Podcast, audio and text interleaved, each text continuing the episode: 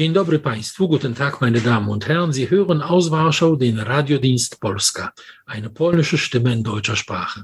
Zu den Themen der Woche einer Sendung, in der wir die wichtigsten Ereignisse der letzten Zeit in Polen diskutieren, begrüßt Sie am Mikrofon Janusz Stitzner. Auf Skype zugeschaltet ist mein und Ihr heutiger Gast, Frau Alexandra Rybinska, Journalistin und Kommentatorin des Wochenmagazins Sieci und des Fernsehsenders w Polsce.pl. Guten Tag und herzlich willkommen. Guten Tag. Der Septemberbeginn 2021 stand in Polen im Zeichen der Heiligsprechung von Stefan Kardinal Wyszyński und der Franziskanerin Róża Czacka. Stefan Kardinal Wyszyński war 33 Jahre lang zwischen 1948 und 1981, als er starb, Primas, also das Oberhaupt der katholischen Kirche in Polen. Drei Jahre lang zwischen 1953 und 1956 von den Kommunisten haftiert, gilt er als Symbolgestalt des geistigen Widerstandes gegen das kommunistische Regime in Polen, wegen seiner Rolle als unverbrüchlicher Wahrer der christlichen Identität der polnischen Nation. In der Zeit der kommunistischen Diktatur wird er auch Primas des Jahrtausends genannt. Wyszyński ist zweifelohne eine der ganz großen Gestalten der polnischen Geschichte. Die mit ihm heilig gesprochene Franziskanerin Róża Czacka verstarb 1961 im Alter von 84 Jahren. Mit 22 Jahren erblindete sie völlig. Als Ordensfrau leistete sie Herausragendes auf dem Gebiet der Blindenhilfe. Zu den Heiligsprechungsfeierlichkeiten am Sonntag, den 12. September, wurden Corona-bedingt nur 7000 Menschen zugelassen. Darunter befand sich die gesamte polnische Staatsführung. Etwa zwei Millionen Menschen verfolgten die Feierlichkeiten an den Fernsehern. Dieses für Polen wichtige Ereignis konnte in unserem Rückblick nicht unerwähnt bleiben. Derweil wollen wir uns heute ausführlicher folgenden Themen widmen. Erstens der Migrantenkrise an der polnisch-weißrussischen Grenze. Zweitens der auf breiter Front geführten EU-Offensive gegen Polen. Und drittens gilt es zu schauen, was die 16 Bundeskanzler Jahre von Frau Merkel Polen gebracht haben. Es begann im Juli an der Grenze mit Litauen und Lettland. Seit etwa Mitte August sind die weißrussischen Behörden dabei, Migranten aus Nahoststaaten wie Ägypten, der Sudan, Irak und Afghanistan über die polnische Grenze zu bringen. Diese Leute bezahlen hohe Summen in Euro und Dollar dafür, dass sie unter Aufsicht weißrussischer Behörden nach Weißrussland eingeflogen zuerst in Hotels untergebracht und dann an die polnische Grenze geführt werden, wo ihnen der weißrussische Grenzschutz zeigt, wie sie illegal nach Polen gelangen können. Das Ganze trägt bei den Weißrussen, wie inzwischen bekannt wurde, den Tarnnamen Schleuse. Was bezweckt Alexander Lukaschenko damit? Es ist ein politisches Druckmittel hauptsächlich. Es sind Menschen, die direkt aus dem Irak, aber auch aus den Maghreb-Staaten nach Weißrussland geschleust werden. Sie erhalten dort erstmal ein weißrussisches Visum und Aufenthaltserlaubnis. Dann werden sie an die Grenze gekarrt und dort versorgt sie das weißrussische Regime mit Zelten, mit Schlafsäcken, mit Nahrung und dort werden sie dazu angestiftet, äh, zu versuchen, die Grenze nach Polen zu übertreten. Natürlich wird diesen Migranten gesagt, dass sie ohne Probleme nach zum Beispiel Deutschland weiterreisen können. Denn viele von denjenigen, die es geschafft haben, die Grenze zu übertreten, sind ja in Deutschland gelandet. Darüber haben die deutschen Medien auch schon berichtet. Es ist ein Druckmittel, weil Polen, genauso wie die baltischen Staaten, sehr vehement gegen das Regime von Alexander Lukaschenko auftritt und auch vor allem viele Mitglieder der weißrussischen Opposition aufgenommen hat. Darunter waren auch Leichtathleten, die geflohen sind und die heute in Polen trainieren und für Polen antreten wollen. Und das ist also zum einen eine Strafe gegen Länder wie Litauen, Polen, die der weißrussischen Opposition helfen. Und zum zweiten ist es natürlich ein Druckmittel. Alexander Lukaschenko versucht, eine Flüchtlingskrise zu generieren um Polen zu einem Umschwenken zu bewegen in der weißrussischen Frage. Immerhin gelang es Lukaschenko ziemlich viel in Polen durcheinander zu bringen. Die politischen Auseinandersetzungen um diese Frage schlagen hohe Wellen. Am 25. August begann die Armee entlang der Grenze einen Stacheldrahtzaun zu errichten. Mittlerweile sind über 50 Kilometer davon fertig. Am 31. August wurde in einem drei Kilometer breiten Streifen entlang der gesamten polnisch-weißrussischen Grenze für 30 Tage der Ausnahmezustand verhängt. Er umfasst 183 größere und kleinere Ortschaften entlang der Grenze. Die wichtigste Bestimmung ist das Versammlungs- und Demonstrationsverbot. Diese Maßnahmen richten sich weniger gegen die Migranten oder gegen Lukaschenko, sondern mehr nach innen, denn Vertreter der parlamentarischen Opposition, aber auch Aktivisten haben vehement versucht, die Grenze zu durchbrechen, damit diese Leute nach Polen kommen können. Und wenn man sagt, 20, 30 Leute kampieren dort an einer Stelle der Grenze, die nach Polen wollen und der polnische Grenzschutz lässt sie nicht, warum soll man das eigentlich nicht machen? Aber es ist klar, wenn man das einmal macht, dann kommen nächste Gruppen und nächste Gruppen. Lukaschenko kann ja Zehntausende aus dem Nahen Osten an die Grenze bringen. Wir sehen auch, dass es nicht nur einige Dutzend Leute sind, die da an einem Ort kampieren und versuchen durchzukommen, sondern jeden Tag werden etwa 100, 200 Zwischenfälle gemeldet. An der noch unbefestigten Grenze werden Leute aufgehalten, die nach Polen gelangen wollen. Teilweise gelingt es ihnen. Sie werden dann an entsprechende Einrichtungen gebracht. Teilweise werden sie abgewiesen. Das heißt, die Aktion Schleuse läuft. Derweil fordert Vertreter der Opposition und Aktivisten unter lautstarkem Applaus der entsprechenden Medien, vor allem der Gazeta Wyborcza, aber auch des Fernsehsenders TVN, die Öffnung der Grenzen für Migranten. Aber auch gab es unzählige Beleidigungen der Beamten, die da Dienst tun. Man bezeichnete sie als Müll, als Abschaum. Sie seien schlimmer als die SS. Schlussendlich versuchte sogar eine Gruppe dieser Leute, die Grenzanlagen zu zerstören, zu beschädigen, die gerade aufgebaut wurden.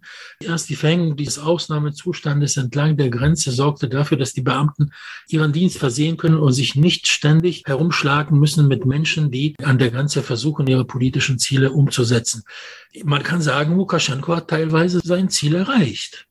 Aber Lukaschenko hat wahrscheinlich nicht damit gerechnet, dass die polnische Opposition, verzeihen Sie den Ausdruck, so blöd ist, wie sie ist. Wir haben sogar Abgeordnete gesehen, die an der Grenze herumgerannt sind wie die Hasen und sich Jagden geliefert haben mit Grenzschutzbeamten, mit Pizzas versucht haben, die Grenze zu durchdringen auf die weißrussische Seite, um zu den Migranten zu gelangen. Und auch Schweinefleischkonserven ja. sind ja Muslime, also das ist vielleicht nicht die allerbeste Idee. Ein Zirkus, der leider Lukaschenko in die Hände spielt. Die Migranten sind ja nur Mittel zum Zweck. Sie werden benutzt. Und diese polnischen Abgeordneten die diesen Zirkus veranstalten. Sie könnten ja einfach legal nach Weißrussland einreisen und auf der weißrussischen Seite zu diesen Migranten zu gelangen, die übrigens gut mit Nahrungsmitteln versorgt werden vom weißrussischen Regime und diese Pizza nicht brauchen. Es ist alles inszeniert. Die Aktivisten, von denen Sie sprechen, leben von Fördermitteln und sie bekommen Fördermittel dafür, dass sie Migranten verteidigen, ganz egal wo das ist. In Griechenland, in Italien, an der griechisch-türkischen Grenze. Das ist deren Beruf und sie tauchen überall auf. Schlimmer ist, wenn Abgeordnete sich so verhalten. Denn die polnische Regierung hat Unterstützung bekommen von der deutschen Regierung, von der französischen, von Österreich, von der Europäischen Union, die dankbar ist, dass Polen die Grenze schützt. Denn gleich können es Tausende sein. Und die wollen gar nicht in Polen bleiben, sondern die werden weiterreisen in westeuropäische Länder. Und das ist klar, dass da jeder darauf zählt, dass Polen die Grenze dicht hält. Da haben sich unsere Oppositionsabgeordneten verrannt. Und Gott sei Dank durch den Ausnahmezustand ist dort Ruhe eingekehrt. Die Oppositionspolitiker versuchen natürlich die polnische Regierung darzustellen als ein brutales Regime, das armen Migranten alle Rechte wegnimmt. Es wird gesprochen von Torturen und das ist alles natürlich darauf gerichtet, dass die Europäische Union die polnische Regierung verurteilt. Aber das funktioniert nicht. Aber dahinter steckt die Hoffnung EU hin, EU her, auf Chaos, auf neue Möglichkeiten, die innenpolitische Situation, egal was die EU sagt, in Polen zu destabilisieren. Vielleicht gelingt es dass, die Regierung zu Fall gebracht wird. Kann ja alle sein, wenn erstmal die Grenzen auf sind, wenn das Chaos ausbricht. Wir haben 2015 gesehen, was so in dieser Situation möglich ist. Für das Erste ist es der Regierung gelungen, die Kontrolle über das Geschehen an der Grenze nicht zu verlieren. Und ihre Maßnahmen haben laut Umfragen dazu geführt, dass die regierende Richtung Gerechtigkeit ihren Vorsprung vor der Opposition noch weiter ausgebaut hat. Die Spannungen zwischen der EU-Kommission sowie dem EU-Parlament und Polen haben in den letzten Tagen deutlich zugenommen. Alles dreht sich um den polnischen Teil des EU-Wiederaufbaufonds, eines Konjunkturprogramms von 750 Milliarden Euro, das im Zuge der Corona-Epidemie verabschiedet wurde. Es soll den einzelnen EU-Staaten helfen, ökonomisch wieder auf die Beine zu kommen. Polen soll aus diesen Fonds 24 Milliarden Euro Zuschüsse und 34 Milliarden Euro Kredite, insgesamt also 58 Milliarden Euro zugutekommen. Die Voraussetzungen, die daran geknüpft sind, hat Polen erfüllt. Termingerecht wurden entsprechende Unterlagen eingereicht. Bei der Beschließung des Fonds durch den Europäischen Rat, also durch die Regierungschefs aller EU-Staaten im Juli 2020, war keine Rede von politischen Bedingungen. Dieser Fonds sollte allen zugutekommen, alle hatten Probleme, allen sollte geholfen werden. Jetzt werden plötzlich Polen politische Bedingungen gestellt. Es geht um die Gerichtsbarkeit, es geht um das Mediengesetz, das verhindern soll, dass mehr als 50 Prozent Anteile an Fernsehsendern in Polen nicht EU-Medienfirmen besitzen, zum Beispiel aus Russland oder China.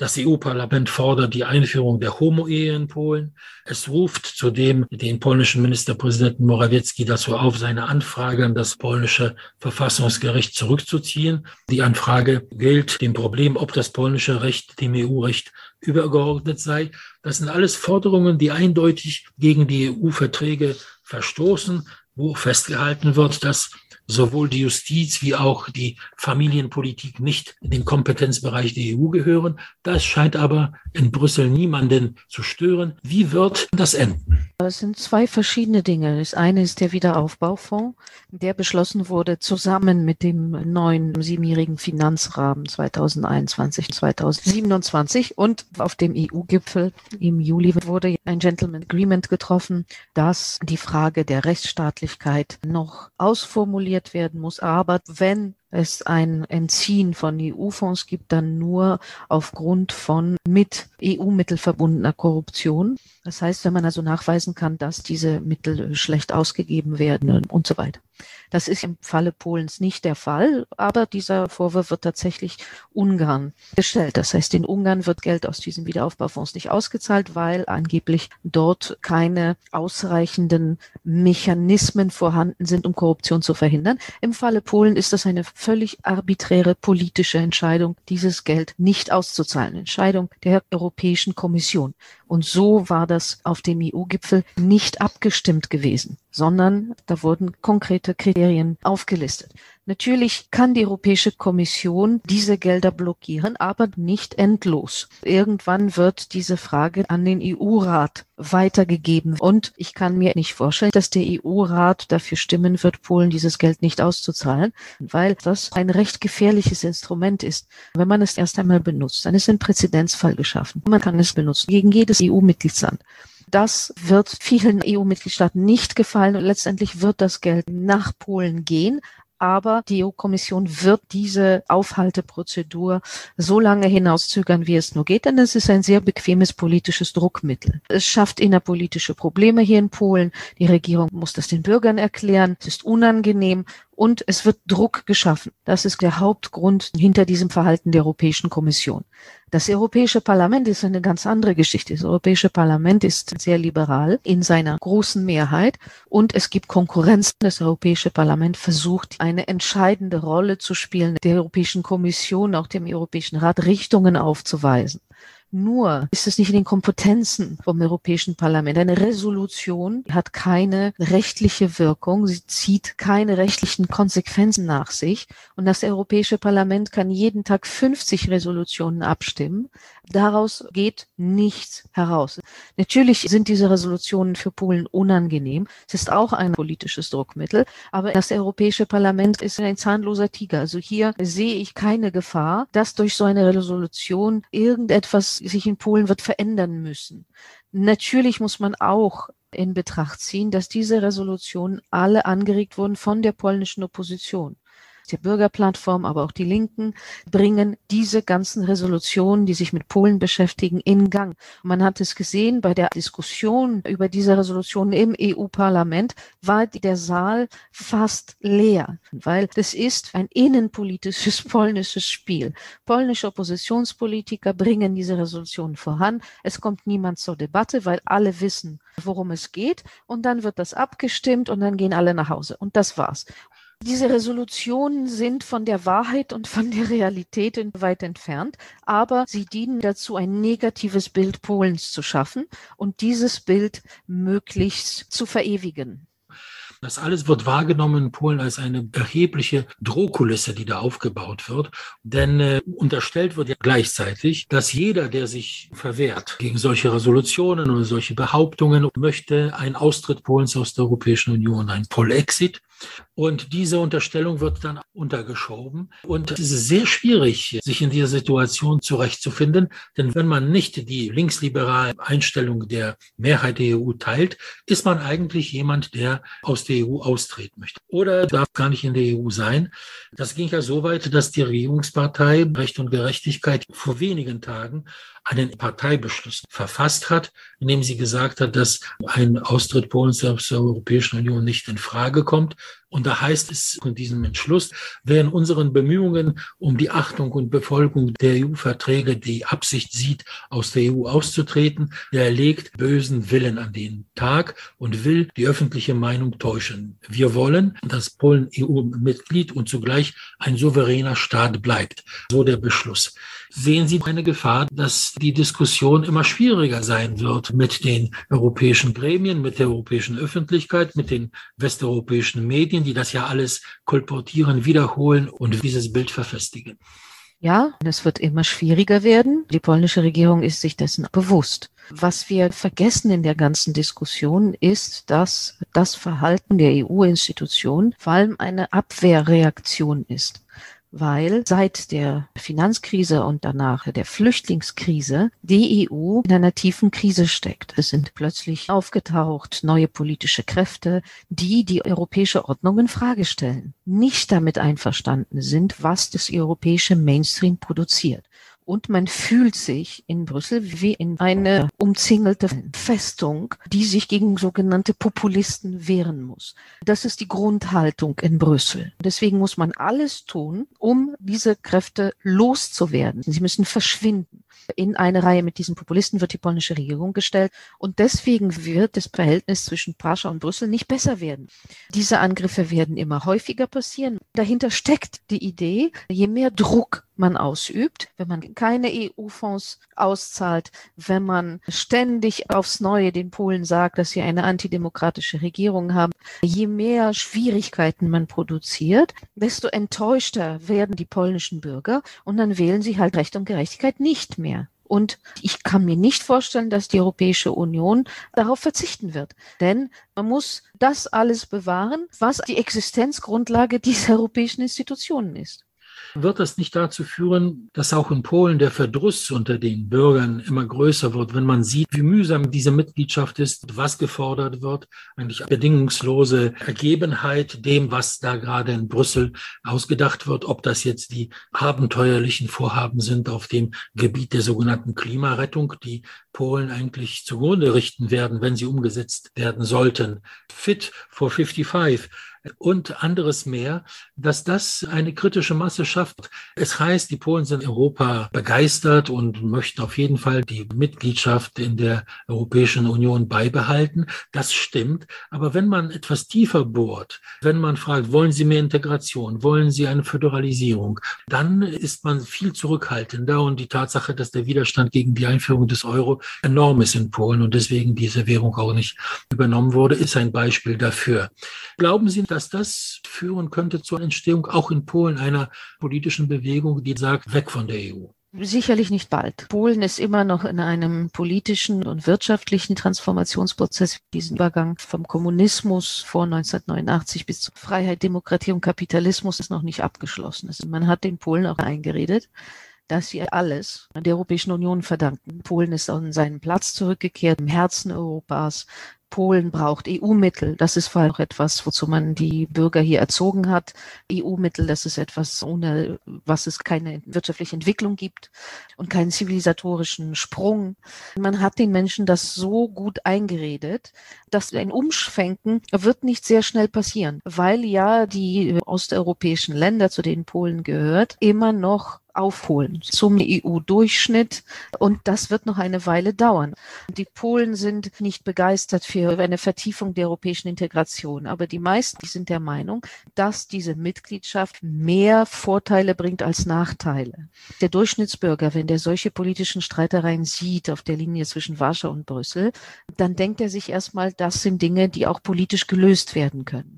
Man kann ja immer einen Schritt zurück machen. So einfach ist das nicht, dass wir hier gleich eine große Bewegung haben werden für einen Polexit. Das ist einfach nicht realistisch. Genauso wenig wie dieses Gerede über einen zufälligen Polexit oder dass wir aus Versehen aus der Europäischen Union herausfliegen. Das ist etwas, was seit fünf Jahren von der Opposition wiederholt wird und seit fünf Jahren ist nichts passiert in diese Richtung. Und das kann man wirklich nur noch schwer ernst nehmen. Aber immerhin die Mehrheit der Menschen hier, das sieht man in den Wahlergebnissen, hält zu der Regierung, die mit der EU sich auseinandersetzt, die auf polnischen Rechten pocht. Und eher hat man den Eindruck, das verfestigt sich. Diese Auseinandersetzung mit Brüssel, da ist man etwas immuner geworden. Man hält das wahrscheinlich auch für einen Teil des politischen Geschäfts.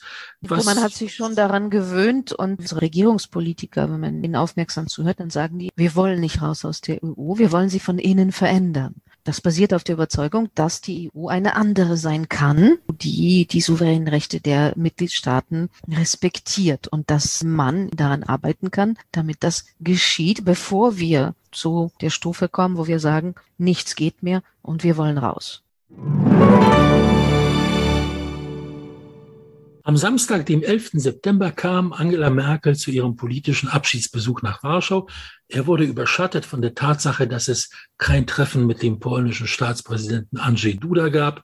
Diejenigen auf der deutschen Seite, die den Besuch vorbereitet haben, haben den Termin zwar mit dem polnischen Ministerpräsidenten Mateusz Morawiecki vereinbart und er hat sich auch ausgiebig Zeit für die Besucherin genommen. Erst kurz vor dem Eintreffen der Bundeskanzlerin haben die deutschen Protokollbeamten auch dem polnischen Präsidialamt mitgeteilt, dass Frau Merkel nach Warschau kommt und sie wie selbstverständlich davon ausgehen, dass auch der polnische Staatspräsident sie empfangen wird. Der Staatspräsident hatte jedoch an diesem Tag seit langem geplante Termine. Er wollte nach Oberschlesien, er sollte dort an großen Feierlichkeiten teilnehmen, eine Rede halten, verdiente Solidarność-Veteranen mit Orden dekorieren. Duda sah keinen Grund dafür, diese Verpflichtungen nicht einzuhalten. Die Art, muss man sagen, wie die deutsche Seite an ihn herantrat, war eine doch grobe Verletzung der Höflichkeit und der diplomatischen Gepflogenheiten. Aber natürlich hieß es in den deutschen Medien, es sei Dudas Schuld, er habe Frau Merkel absichtlich brüskiert, aber das kennen wir ja.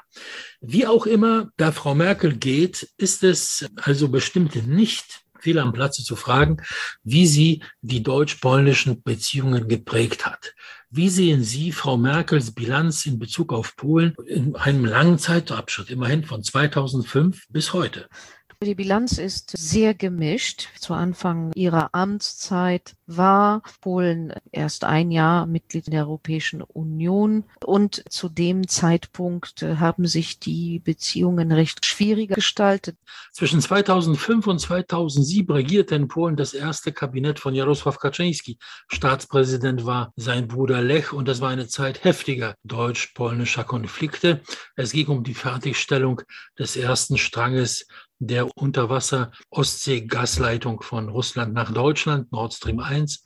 Es gab heftige Kontroversen in Sachen Geschichtspolitik, weil Frau Erika Steinbach eine Gedenkstätte für die deutschen Opfer der Vertreibung bauen wollte.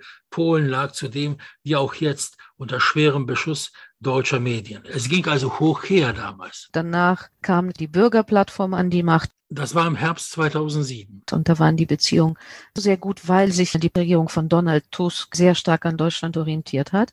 Und das hat sich dann alles geändert, als Recht und Gerechtigkeit wieder an die Macht kam. Im Herbst 2015. Die Beziehungen wurden immer schwieriger, weil die polnische Regierung ihre Außenpolitik äh, komplett neu orientiert hat, von Deutschland weg ihre Interessen immer deutlicher formuliert hat. Es gab Streit um Nord Stream 2, um das Verhältnis zu Russland. Und es wurde sehr schnell klar, dass Frau Merkel beschlossen hat, mit dieser Regierung wollen wir nicht zusammenarbeiten. Und dann wurden praktisch die deutsch-polnischen Beziehungen von Berlin eingefroren, auf Minimum reduziert. Diese regelmäßigen deutsch-polnischen Regierungskonsultationen fanden oft nicht statt. Und der Ton wurde unangenehmer. Man kann sagen, dass Frau Merkel die ganze erste Amtszeit der Recht und Gerechtigkeit abgewartet hat und hat gehofft, nächsten Wahlen kommt die Bürgerplattform wieder, mit der es leichter sein wird, zusammenzuarbeiten, wo die deutschen Interessen leichter zu forcieren sein werden.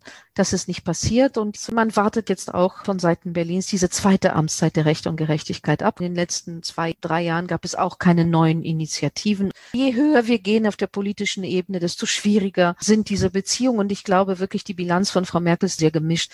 Besonders die Flüchtlingskrise hat Polen entsetzt und war ein Problem in den beidseitigen Beziehungen, da Frau Merkel ja niemanden konsultiert hat, sondern selbst die Entscheidung getroffen hat, dass die Migranten kommen können.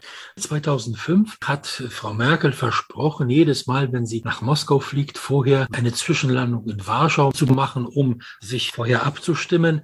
Aus der heutigen Sicht leere Versprechen. Wir erinnern uns noch vor drei Monaten hieß es, Frau Merkel habe überhaupt die Geduld mit Polen verloren. Deswegen wurden die Regierungskonsultationen abgesagt. Einmal im Jahr treffen sich komplett die beiden Regierungen, alle Minister von beiden Seiten zur Plenarsitzung und dann zu bilateralen Gesprächen. Die Verteidigungsminister, die Minister für Soziales, Wirtschaft und so weiter. Das wurde abgesagt.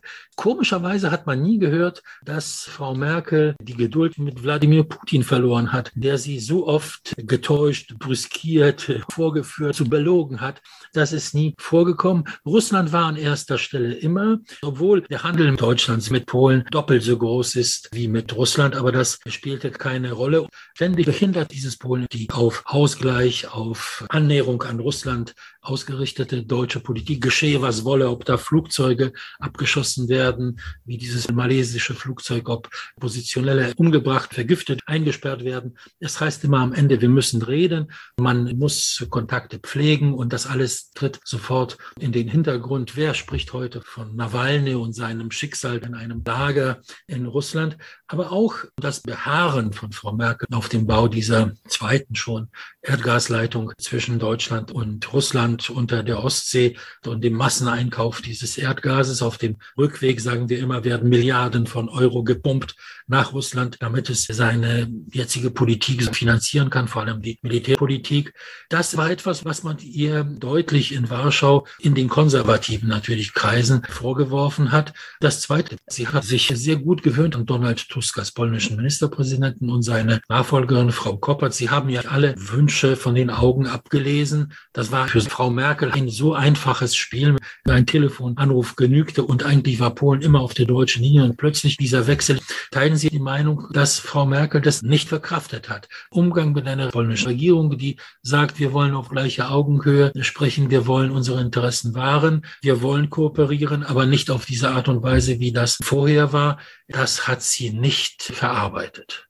Ja, das ist von deutscher Seite sehr gewöhnungsbedürftig und man hat sich nicht daran gewöhnen können. Und das bewirkt, dass die Beziehungen nun mal nicht sehr gut sind. Natürlich auf politischer Ebene, ich will das unterstreichen. Der Handelsaustausch dreht sich von alleine. Menschen treffen sich, tauschen sich aus. Deswegen war das auch alles eigentlich gar nicht so schlimm. Wir haben nun mal unterschiedliche Interessen Das ist für Deutschland gewöhnungsbedürftig, aber die Asymmetrie, das heißt dieser große Unterschied, der 1990 war, als wir die deutsch-polnischen Verträge abgeschlossen haben und den Grenzvertrag, da war Polen politisch und wirtschaftlich bankrott. Westdeutschland war ein starkes Land und natürlich ist das vereinte Deutschland da noch stärker geworden, aber Polen ist auch stärker geworden, hat sich entwickelt und das ist schwierig für Berlin, weil auch alles darauf hinweist, dass Polen noch wachsen wird. Man muss diese Frau bewundern. Es gibt ein Problem in den deutsch-polnischen Beziehungen, das ist die Anerkennung der polnischen Minderheit in Deutschland. Diese Minderheit existierte bis 1940 und dann wurde der Minderheitenstatus den Polen in Deutschland von Hitler aberkannt. Sie hatten diesen Status genauso wie die Friesen damals und einige andere Minderheiten in der Weimarer Republik und auch im Dritten Reich. Das wurde aberkannt und das Bemühen Polens, dass die polnische Minderheit wieder diesen Minderheitenstatus bekommt, ist sozusagen permanent. Frau Merkel gelang es 16 Jahre lang durch Ausweichen, Hinhalten, durch vage Versprechungen, etwas in Aussicht stellen und so weiter, das so hinzubiegen, dass wir im Ausgangspunkt sind. Polen haben die von Hitler wettgenommenen Minderheitenrechte nicht zurückbekommen in der Bundesrepublik. Und das ist auch eine Leistung. Dahinter steckt ja die Befürchtung, eine fünfte polnische Kolonne im Land zu haben, da sowohl die Polen in Deutschland als auch die Türken haben hinter sich einen starken Nationalstaat. Dass man das nicht tun sollte, weil es zu riskant ist. Man hat mit Erdogan schon das durchgearbeitet, dass er tatsächlich geschafft hat, die Türken in Deutschland zu mobilisieren für seine politischen Zwecke. Mehr oder weniger direkt wird das kommuniziert und warum man in Polen jetzt diesen Minderheitsstatus nicht anerkennen möchte. Aber wir haben auch andere Konflikte, zum Beispiel Reparationszahlungen. Immer wieder kommen deutsche Politiker nach Polen und man hört immer wieder wirklich sehr anrührende Erklärungen über die deutsche Schuld und Sühne. Nur wenn wir dann irgendwie versuchen, auf eine konkrete Stufe das Ganze zu stellen und sagen, gut, also ihr kennt eure Schuld an, dann zahlt uns endlich Reparation für unser komplett zerstörtes Land während des Zweiten Weltkriegs. Und dann hören wir immer Nein. Polen hat das moralische Recht, diese Reparationen zu fordern. Und eigentlich hat Deutschland die moralische Verpflichtung, sich zumindest damit auseinanderzusetzen. Aber Frau Merkel hat ja mehrfach gesagt, für uns existiert das Thema nicht. Ja, man hat immer wieder darauf hingewiesen, dass Frau Merkel auch polnische Wurzeln hat. Daraus hat man herausinterpretiert, dass ihre Einstellung zu Polen viel freundlicher ist als anderer deutscher Politiker. Sie ist eine Persönlichkeit, die sehr höflich ist, angenehm im Umgang. Eigentlich vermittelt sie immer den sie äh, ist auf der Seite des Partners, teile seine Meinungen, werde sich damit befassen, werde darauf eingehen. Aber im Grunde ist das, und sonst würde sie ja nicht 16 äh, Jahre an der Spitze der Bundesrepublik stehen, ist das eine wirklich hartgesottene Politikerin in einer angenehmen Schale verpackt. Sie ist die Kanzlerin der Bundesrepublik Deutschland. Sie vertritt deutsche Interessen. Das macht sie steinhart, aber in Watte umhüllt. Viele in Polen, auch Politiker, denn sie hatte mit etlichen polnischen Ministerpräsidenten, Staatspräsidenten zu tun. Sie war da und hier änderte sich ja vieles. Sie haben sich davon beeindrucken lassen, haben gedacht, sie wird zum Beispiel in der Frage der Minderheit auf die polnischen Forderungen, Hoffnungen eingehen. Aber das war nicht der Fall. Sie hat nur ihr Land, nur die Interessen Deutschlands gut vertreten, hat viel bewirkt.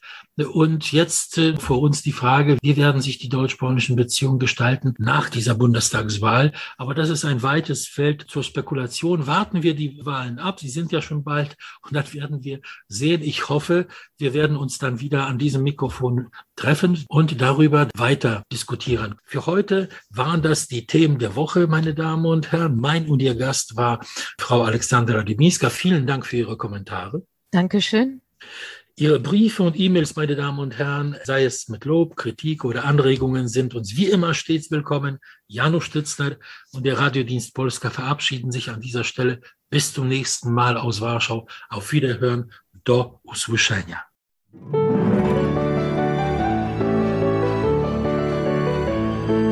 Radiodienst Polska aus Polen über Polen.